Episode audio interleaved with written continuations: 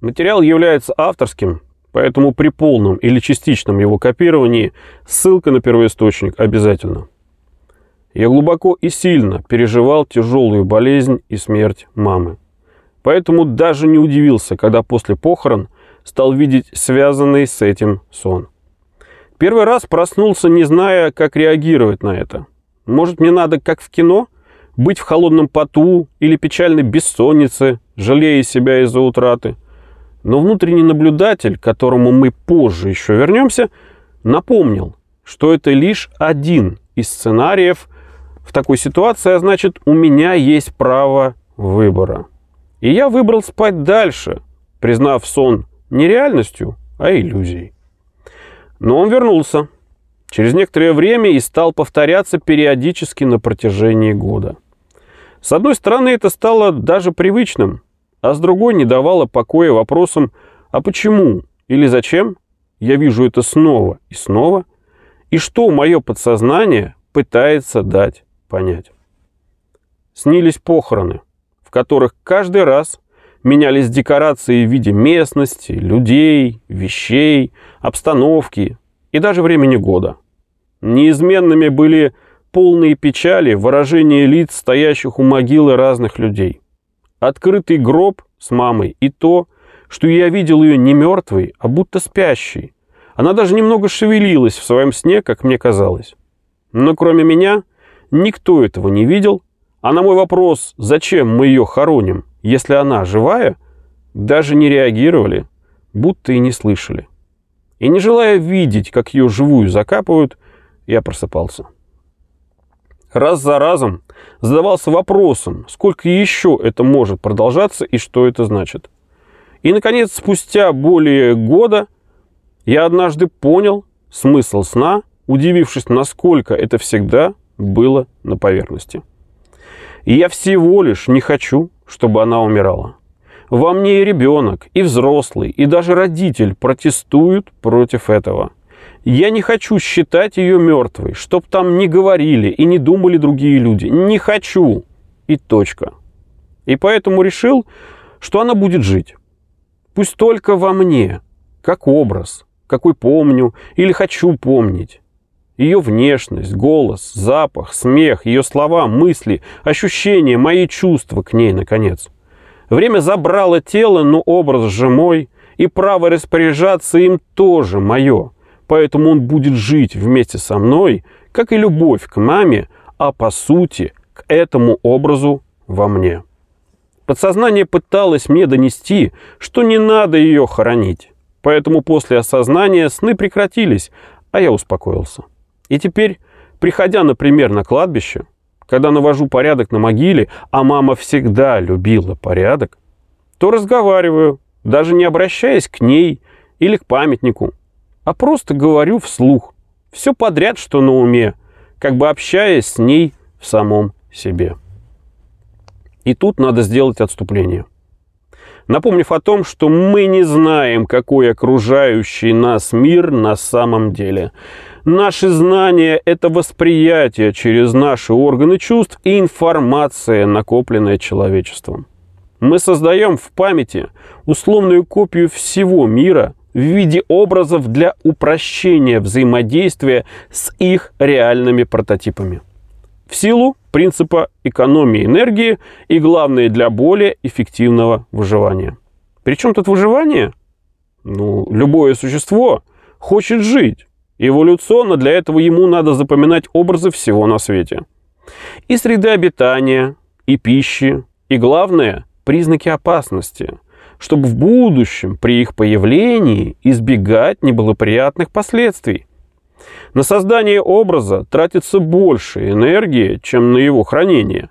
И поэтому его эффективнее помнить и доставать из отделов памяти при необходимости, чем каждый раз пересоздавать заново. Такой уж закон физиологии психики. Вопрос лишь в избирательности того, что помнить, а что нет. Но идем дальше. Итак, в памяти есть образы, и мышление привыкает к их связи с реальными прототипами, людьми, предметами и событиями, которые, во-первых, работают как реальное подкрепление в этой связи, А во-вторых, есть множество косвенных и перекрестных связей с другими образами и их прототипами соответственно. И чем больше этих связей, тем сложнее нам становится, когда привычная схема нарушается. У нас появляется потребность понимать, что происходит. А так как все неизвестное гипотетически для живого существа может представлять опасность, то мы и испытываем сомнения, дискомфорт и тревогу. В самом начале я привел, привел пример с потерей самого близкого человека. Того, с кем у нас больше всего связей.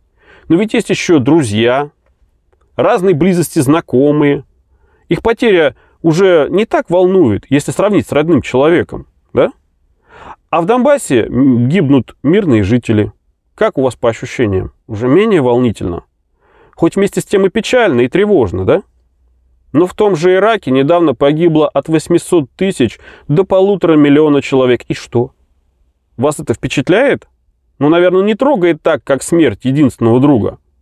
Я веду к тому, что есть разница в нашем отношении даже не столько к самому человеку, сколько к его внутреннему образу в нас. С людьми в Ираке у нас нет никаких отношений личных, хотя понимаем, что это тоже люди, но не знаем их вообще, и они где-то там далеко.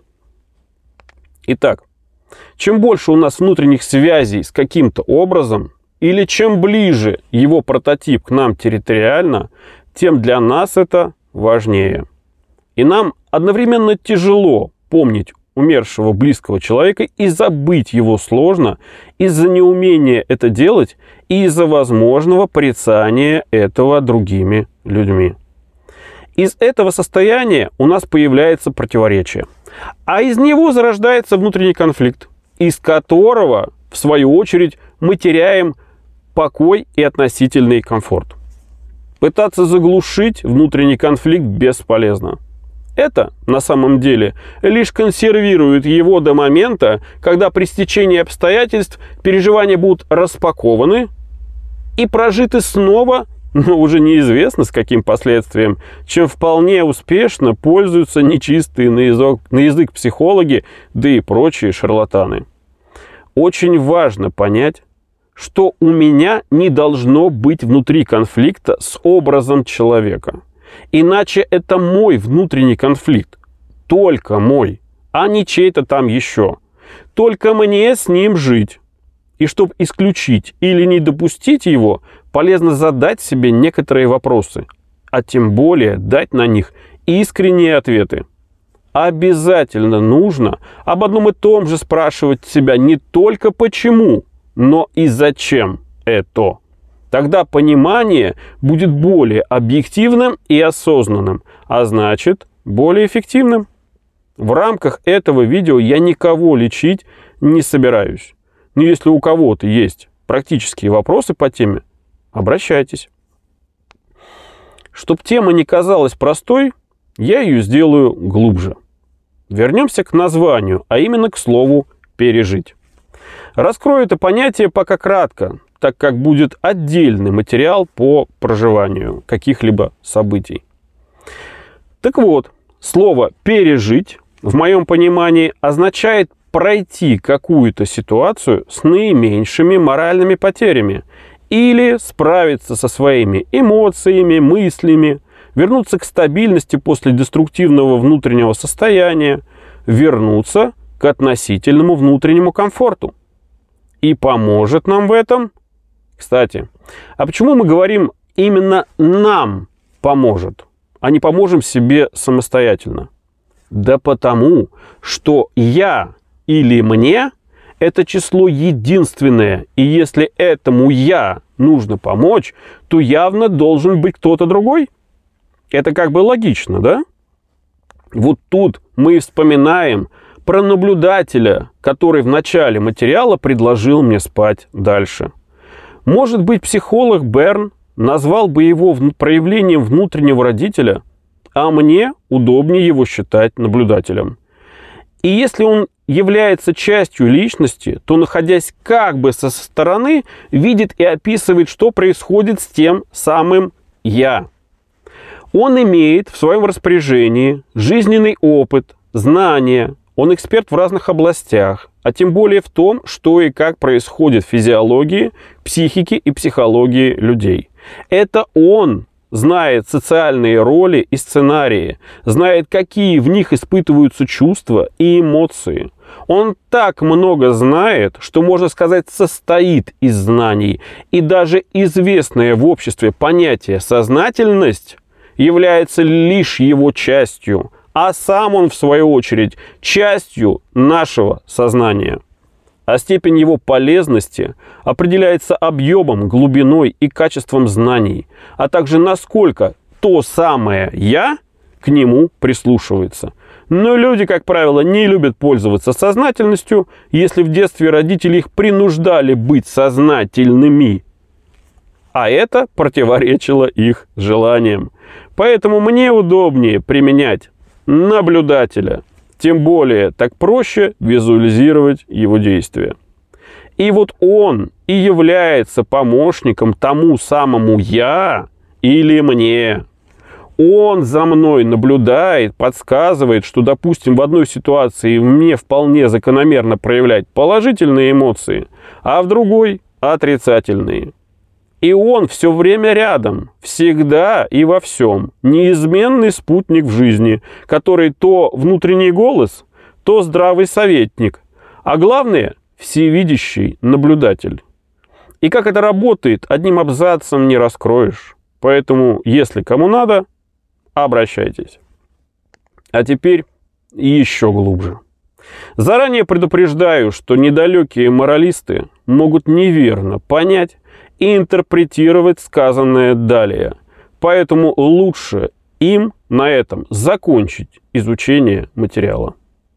Итак, чем для нас отличается смерть близкого человека от полного разрыва отношений с ним, но вполне себе живым и здоровым? Рассмотрим разные этапы отношений с ним. До отношений с кем-то, пока мы его не знаем, а по сути пока нет пока в нас нет его образа, и все, что с ним может быть связано, этот человек для нас вообще не существует. И нам не важно, вообще есть ли он, в принципе, на планете Земля. Во время отношений уже человек живет как образ в нас и как реальный прототип. Выше уже про это говорил. Как э, можно поступать с образом дороги, дорогим для нас в случае потери прототипа э, его реального, тоже уже было выше. А вот как быть, если реальный прототип есть, а образ нам внутри не нужен? Много раз слышал, как люди говорят, что надо отпустить ненужное. Но они не могут объяснить, как именно это сделать. Еще говорят, что время лечит. Но в предыдущих материалах я рассказывал, как это работает, когда нейронная связь помнящая что-то, со временем деградирует естественным путем из-за меньшей частоты ее активации. И это процесс очень медленный и даже эмоционально затратный. А чтобы ускорить его, можно использовать некие уловки для мышления. Однажды у меня спросили про одного человека после драматичных и негативных событий, связанных с ним, и я спонтанно сказал, да он для меня теперь вообще умер. А после понял, что вообще это вариант. Вот только не надо образ ненужного человека в жизни хоронить, устанавливать тем самым ему в памяти якорь. Его образ надо стереть. И даже как о покойниках не говорить о нем только хорошее, а вообще ничего о нем не говорить. И вспоминать как можно реже освободить от него свою память, постоянную и временную, вынести из себя его как мусор, освобождая место для более подходящих, полезных, достойных того образов. Мир людей живет по законам общества, поэтому в этом вопросе достаточно ему внешне не противоречить. А мой внутренний мир только мой. Поэтому только мне в нем устанавливать правила, какому образу жить, а какому развеется по ветру и растворится практически бесследно. И какая разница, есть человек как прототип этого образа где-то или нет. Если я его знать не хочу, значит и не буду. И переживать в таком случае нечего и не о чем. А если не верите, спросите у своего наблюдателя, если, конечно, он у вас есть.